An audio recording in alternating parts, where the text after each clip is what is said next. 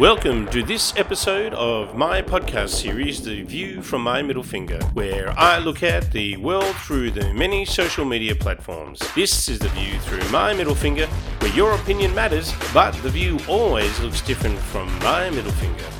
Social influence. The process of changing laws or rules by which we all live by has always happened throughout history. However, lately it appears that changes to social expectations are also driven through changes to laws and rules at an ever increasing rate. Most people in society would agree with changes that benefit the majority and would also be in support of changes to benefit the minority and special interest groups. However, in a democracy, we are taught that change should be validated within the democratic system. In this episode of The View from My Middle Finger, we will look at what democracy means. We will highlight examples of society or societal changes that may not necessarily agree with the majority and try to understand why these changes have been made and who they benefit.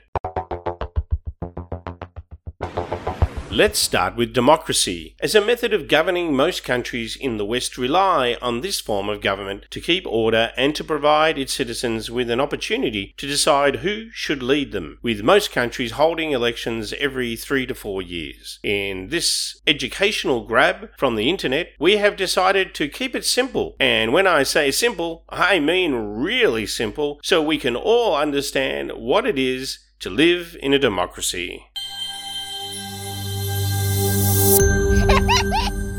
What is democracy for kids?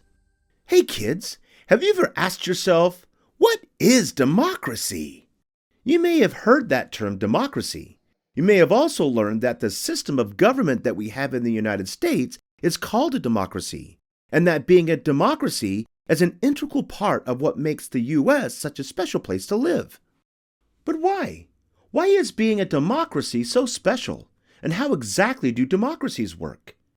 Well, think about it this way.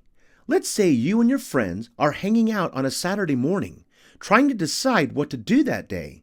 Maybe someone wants to play soccer, and someone wants to play a board game, and perhaps a third friend suggests playing tag or diving into a board game. And maybe a fourth friend really wants to go to the mall. How do you decide what to do? Well, you could all discuss your options and come to a group decision, in that case, everyone would have a say, and the group would come to an agreement. That way, figuring out what to do is not just one person's decision, but everyone's.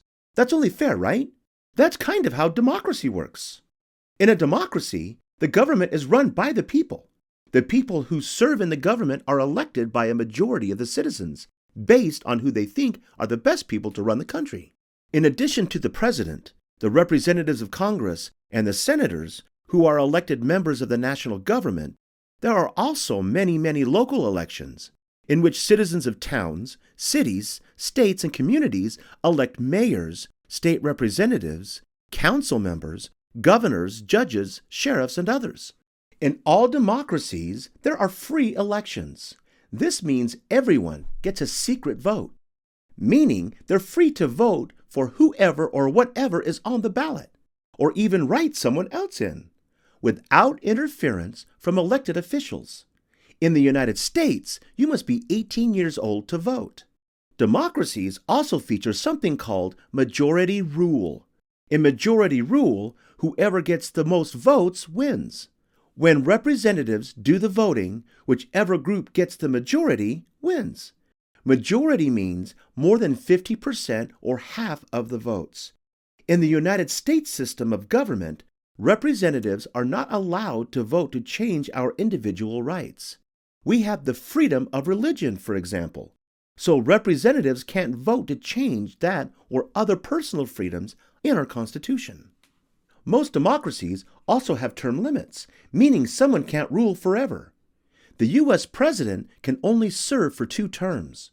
In some states, there are other rules about how long people can serve, also, in a healthy democracy, every elected official is bound by something called checks and balances, meaning they can't abuse power because others in the government are making sure they don't. Finally, every democracy is made up of citizens.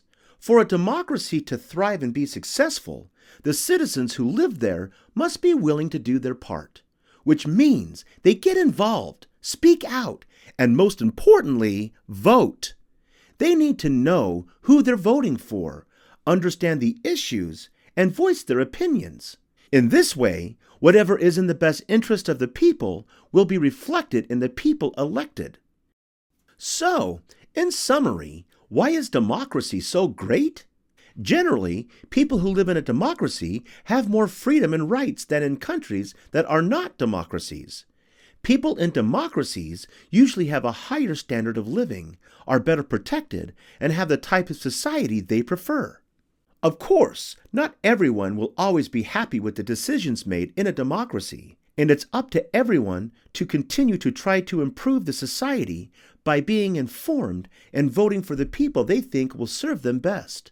When an election rolls around, people get a new chance to vote for the people they want to lead the country. Nobody should take democracy for granted.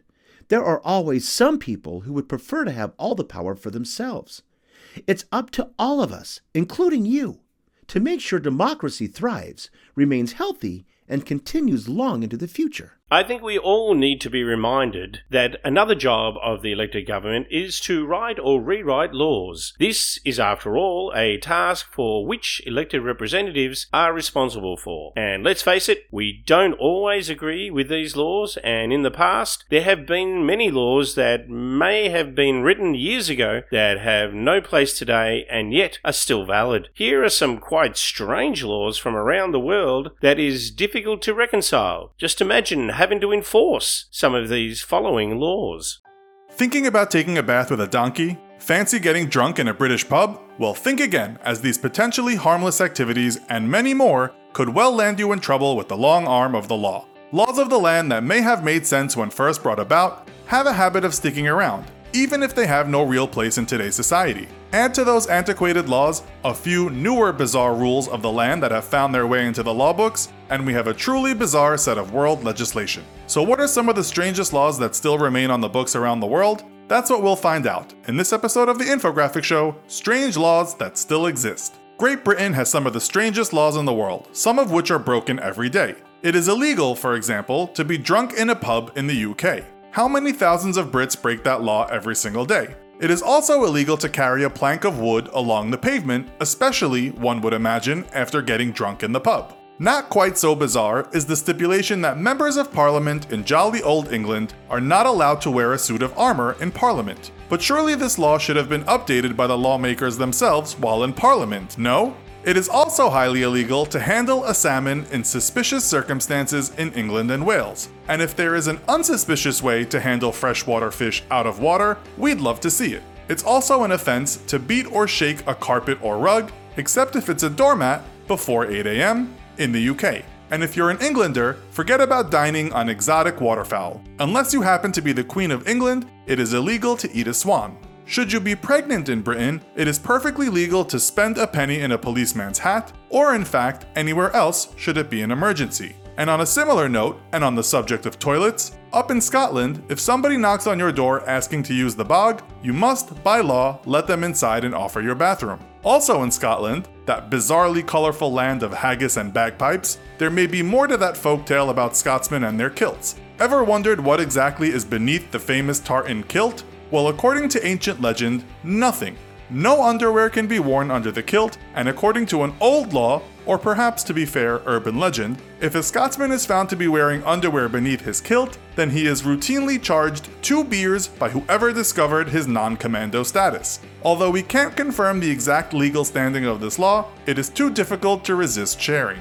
The USA also has its fair share of quirky laws. In Arizona, allowing your pet donkey to sleep in the bathtub is against the law. Placing salt on a railway track is an offense punishable by the death penalty in Birmingham. At first glance, this seems a tad harsh, but the reason is that the train could either derail or attract cattle onto the track, which could also result in a major derailment or at least a delay. So don't go putting salt on the rails, kids. It's also against the law to play a game of frisbee without first acquiring the permission of a lifeguard in Los Angeles, although responsible frisbee throwing is, we are told, permitted. Who can blame the city with all those lawsuits flying around? And what happened to the chicken who crossed the road in Georgia? Its owner got arrested. It is against the law to let your chickens roam around unattended in this state.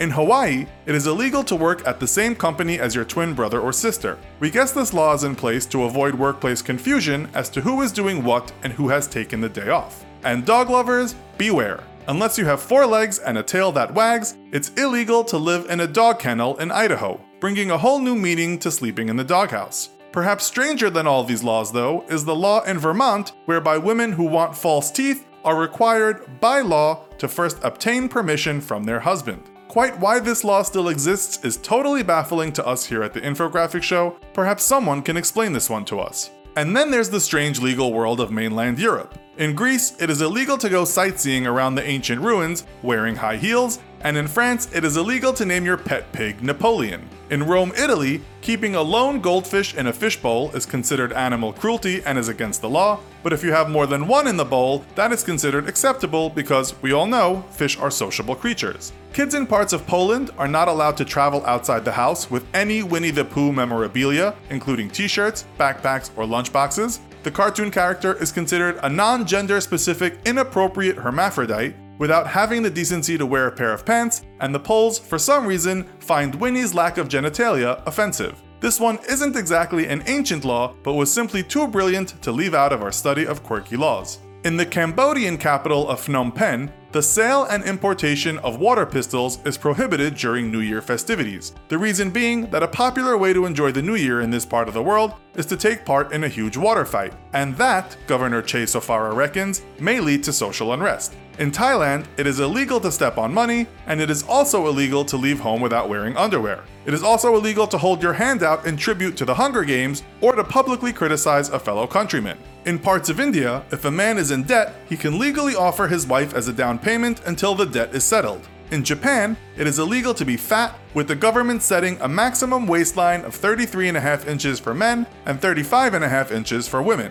In China, Buddhist monks are banned from reincarnating unless they have specific government permission. Yes, Asia is a wacky place. In Samoa, it is illegal to forget your wife's birthday. In Australia, it is against the law to disrupt a wedding, an act that is punishable by a fine of $10,000. All in all, across the world, while laws are there to help protect us and keep society functioning as a moral and ethical place, some of the decisions made by lawmakers will keep on baffling us as long as old laws remain and new bizarre rules come into being crazy laws and to think these laws were drafted and agreed to by elected officials. These are officials that you entrusted to use common sense and fairness. Sheesh. Before we look at some more recent laws that have been enacted by our politicians, I'd like to take this moment to understand what may influence lawmakers to consider changing a law or introducing new laws that we all need to follow. Increasingly, lawmakers are influenced by society through social media. The great thing about social media is that small minority interest groups get to have a say and can be promoted using social media or is that such a good idea? I mean to say, what if some of the views of these interest groups are not the views of the larger majority? However, due to the amplification through social media, lawmakers decide that a law must change or a new law be introduced. Then how does this affect the majority? In this next example, we will focus on education. Education is an important area as it guides and influences our children. In most education systems, the curriculum is set with oversight by a board or group of people charged with the responsibility to review the material which is to be taught. So when we came across the following piece from the internet, I have to say, what the hell happened? I mean, where are the people on the board? Were they asleep at the time the material was presented? Or could it be that the oversight committee agreed with this and saw this as something that was progressive and acceptable. In this grab from the internet, we find a state politician in Australia was asked to refer to a constituent's question on homework given to his 10 year old daughter. Before I play this, I must warn that the following grab may be off putting to some, or should I say, most listeners. I wish to raise a matter this, uh, this, afternoon for the attention of the Minister for Education, and I have to say it is not often in this job. I am absolutely shocked. I thought I'd, I thought I'd seen everything, uh, but this one um, is, um, is uh, just, just uh, beyond words. Uh, it is a, a, a note from a constituent who says, Hi Bernie, this is a worksheet that my 10 year old daughter brought home from school, and it includes a photo of the worksheet. Part of her homework was to discuss with her father his erections and ejaculation. I find this very disturbing and sickening, as indeed do I, I have to say. I have complained to the school and was told it was just part of the curriculum.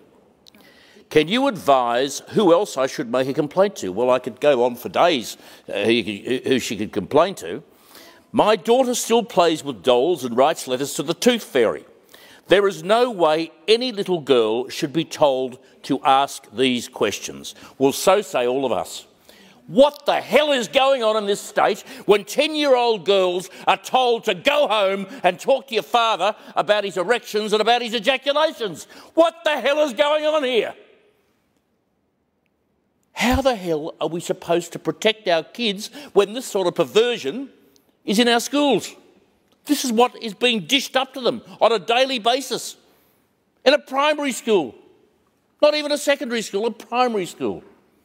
This is just unbelievable. It's staggering. I could not imagine the reaction. I have three daughters. I could not imagine the reaction of any of them if they were told to, to, to do that they would be traumatised for life. I don't think they'd ever recover. I'm not sure I'd ever recover. This is, this is just deplorable. This is just deplorable. And it seems to me to be a part of the ongoing war by the Andrews government against children, in particular, in this state. Let kids be kids. A 10 year old girl should not be exposed to this sort of material. I think, I think it is deplorable. It is deplorable. And I challenge anybody, anybody, just ask yourselves here tonight would you be happy if you had a 10 year old and she was told to go home to talk to her dad about his ejaculation and his erections? Would you be happy with that? Would you be relaxed about that? My God, I wouldn't be. I'd be horrified. Indeed, we should all be horrified. So I asked the Minister, I asked the Minister to conduct an urgent investigation to remove this uh, material and ensure that no other child is put in the situation that this poor 10 year old little girl has been put into at this point. Now, I'm not sure if you agree with this type of homework being sent home with a 10 year old girl. I'll leave that up to you to debate and to work through in your own mind. I would like to refer to mainstream media for which none had picked up or discussed this or even mentioned it. In fact, if it were not for the internet, it may never have seen the light of day. Sports is another area of conjecture right now. Laws have been changed at the elite level to allow transgender athletes to compete against biological women. This has raised a debate as to whether transgender women have an unfair advantage. Several biological women have spoken out on the internet about this subject. Madison Kenyon is a college track athlete who also competed against biological males. She joins me now to share her story along with her attorney, Kristen Waggoner. Thank you both for being with us. I should say that while Lia Thomas hasn't had gender affirming surgery, he did have a year's worth of, I believe, hormonal treatment, which is what the NCAA requires in many situations. But Madison, it doesn't change the biological fact that he's a man. He went through puberty as a man. He has muscle, structure, and, and, and, and everything through 22 years of his life as a man. And Madison, you've competed against this exact situation in track. You've competed against transgender athletes.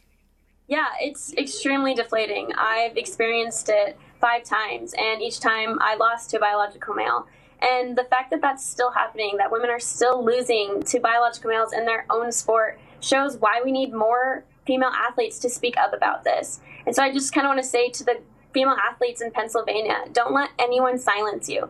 Those lights likely felt a whole lot brighter when Laurel Hubbard stepped out to lift. First attempt, Laurel Hubbard, New Zealand. Hubbard is the first transgender woman to compete at the Olympics, and her participation has been contentious. The RC stance is to make sure we get the right balance between inclusion and then fairness and safety.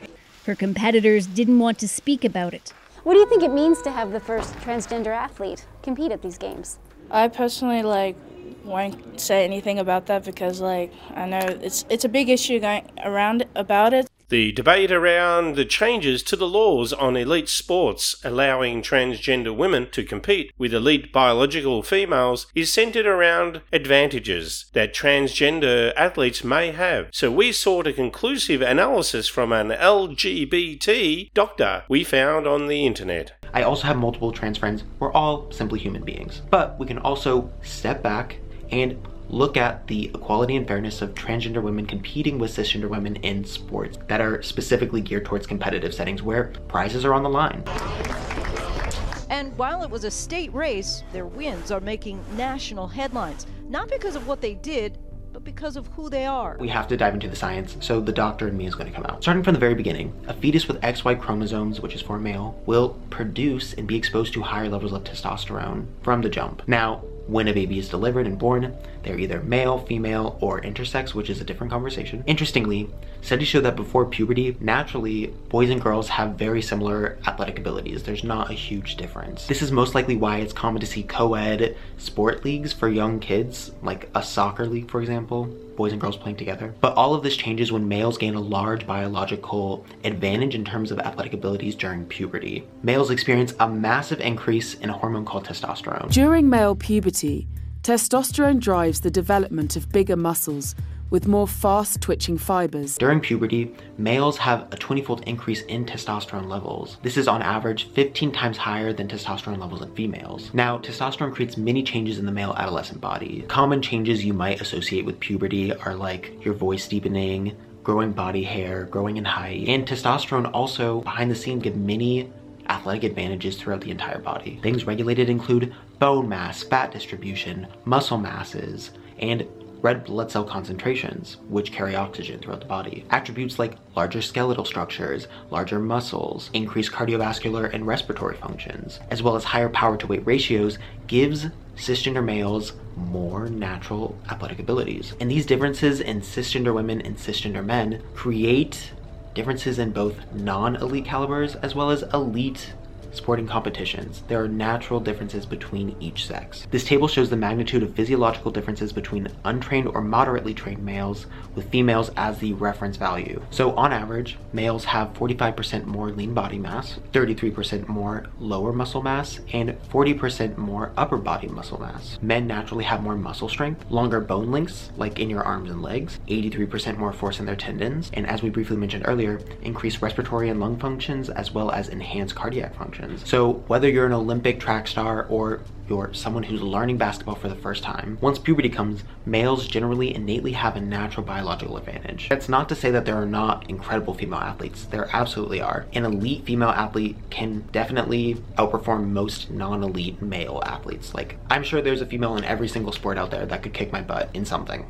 because I'm not an elite athlete by any means in any realm. Like I'm good at sports and I'm athletic, but I'm also not professional. But when we compare males to females in similar calibers, so non-elite arenas and elite arenas, males naturally and on average, not always, outperform females because of biological differences, which is why males and females typically compete in separate sporting events. Males just naturally have an athletic advantage based on their development. And this is really why by the time of middle school, like 11 years old, typically we see sports go off into separate genders, as I said. That is simply the cold hard truth so that there are equal playing grounds for people in their respected sport. And then when do boys typically start playing American football where you use a lot of force and muscle and strength? Typically around the age that puberty starts. I mean, there are people who start earlier. I was not a football kid, I was too big of a noob. But it has to do with how we evolutionarily transform as humans. Now, this fascinating study that just came out at the time I'm making this video looked at the differences and advantages that males have to females in specific sports. And what I think is interesting is that some sports, males had naturally more of an advantage than others. For example, males have a much higher baseline advantage in activities like weightlifting, pitching a baseball, or performing a field hockey drag flick. And even think about it. Softball, which is primarily played by females, they throw the underhand ball, whereas in baseball, men throw it overhand. On the other hand, according to the study, men are still biologically advantaged in sports like rowing, swimming, and track running, although the difference isn't as drastic. Still though, 10 to 13% still makes a notable difference. When looking at elite male athletes versus elite female athletes, adolescent schoolboys outperformed elite female adult athletes. So kids who are just going through puberty, boys specifically, can outperform grown women. There are just innate biological differences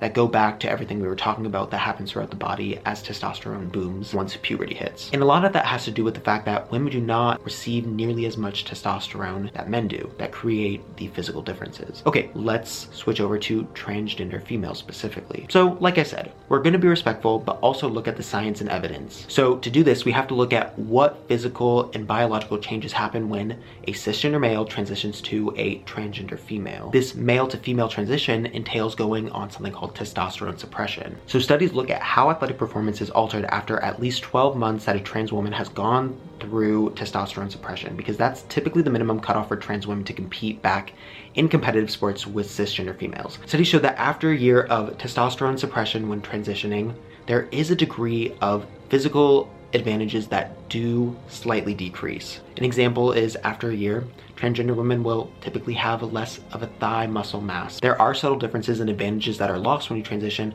but there are also many biophysical aspects to someone who's gone through puberty that do not change when you transition from male to female. If a transgender female doesn't go through testosterone suppression before puberty, then they're going to have a lot of experiences that a cisgender female will have not gone through. So you're going to have larger bones on average. You're going to have more muscle mass. It does go down a little bit with testosterone suppression, but in general, the baseline is still higher. You're not going to be able to get rid of the male puberty that they've gone through, the fact that they have male biology.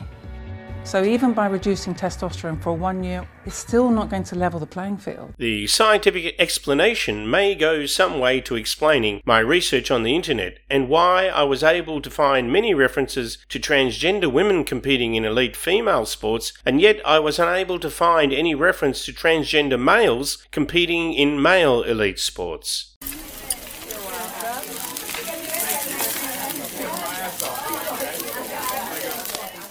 Ah, there was once a time where you could light the barbecue, invite some friends around, have a few cold beers, and discuss everything from politics, sports, and just state your own opinion on a particular topic. With the invent of social media, people now use social media as a virtual barbecue or get together where they can express their opinions on various topics shared in a group chat. So, what's wrong with that? Well, perhaps there's a lot wrong with that, especially if you're looking for a job or looking to keep your job.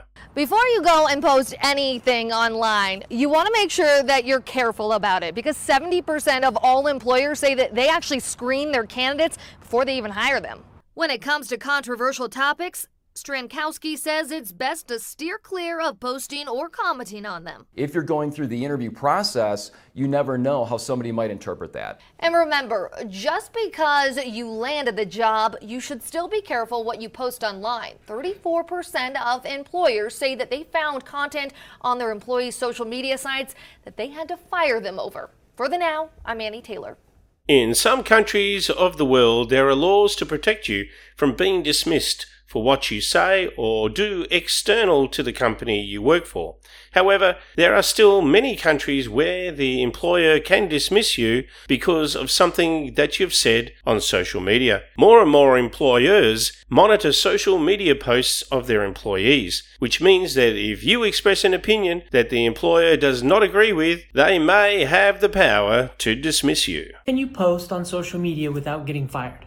Generally, California employees are protected where their posts involve three main areas political activity, complaints to other employees about working conditions, or posts about lawful off duty conduct. If your posts fall into one of these three categories, you're probably okay, but, and this is a big freaking but, that won't protect you if your posts violate some company policy grounded in legitimate business interests. So, don't post anything that harms your employer's business. Don't offend your employer's clients. Don't post anything harassing, offensive, or threatening. So that's it. Know your rights. Here is another example of an employee being fired for a social media post. Okay, you on social media? Listen up. A BC man says he was fired from his job for complaining on social media about the holiday gift from his boss. Hussein Mahedli posted a photo of his holiday barbecue sauce, saying, What kind of multi billion dollar company gifts its Canadian employees barbecue sauce as a holiday gift? Well, despite posting this tweet from his anonymous Twitter account, he was called in for a meeting and fired on the spot by his boss. Hang on a minute. sir. let me understand this one. Here is a guy who goes to the length of disguising his profile, tweeting something about a stingy boss and a bottle of barbecue sauce for a gift. And even though it was meant to be anonymous, the company found out and sacked him. Hmm, I can just imagine it now. The company must have undertaken an interrogation with every employee. And I guess the guy cracked under the pressure. We have a leaked audio grab of the interrogation. Goody. You smell that, DeMarco? Yeah, it's a big fat piece of dog crap. I'm sorry, what? I- have been in this room for two hours and no one will tell me what I did. Shut up, punk. You know what you did? I can't even look at you. You disgust me. Put you away for a very long time. We're on your side.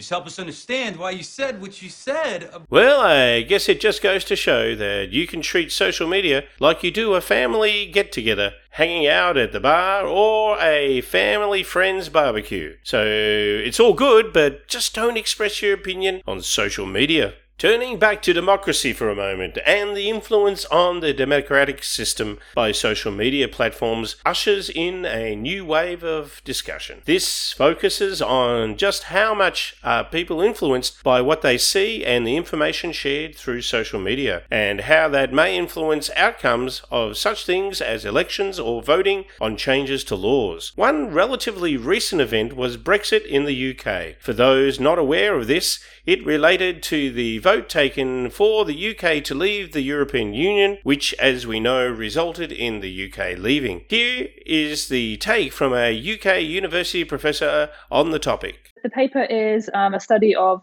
almost three years of Twitter conversations um, around Brexit, which I um, got from the Twitter API. So that's nine over nine million tweets. And the kind of the key driver of this, what we're trying to find out is um, how do the two sides, the, the leavers and the remainers on Twitter, how do they interact with each other?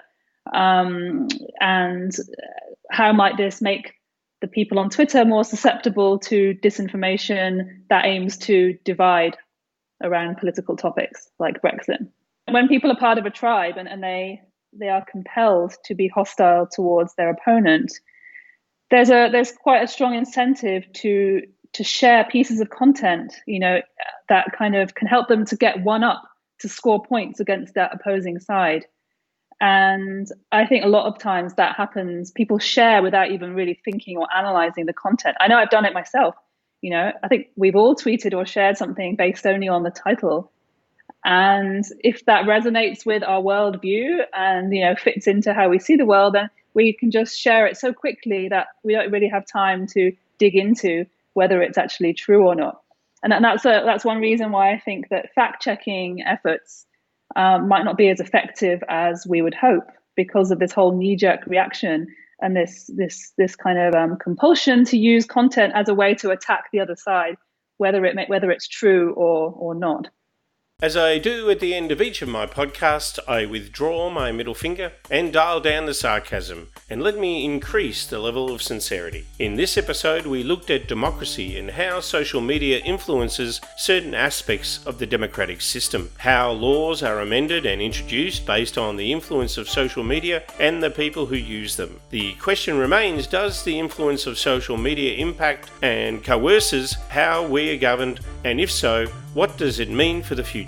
We found that increasingly social media impacted both our personal and working lives, and if not managed, with a degree of awareness, then the possible consequences may lead to undesirable outcomes. Whether we agree with how social media impacts us, whether we feel that in some ways our ability to make our opinions known is limited, it is happening and we should be aware of it. For the moment, I will continue to use my middle finger to express my opinion and share with my listeners my views and the views of many on the internet. I'm your host, DGAF, and this has been The View from My Middle Finger. You can listen to my podcast episodes on Spotify, Amazon, Apple, and wherever good podcasts are found. You can also check out our website. Just search for tvfmmf.com. And you can also follow us on Twitter at twitter.com tvfmmfinger. And remember, if you don't like The View from My Middle Finger, too bad, try your own.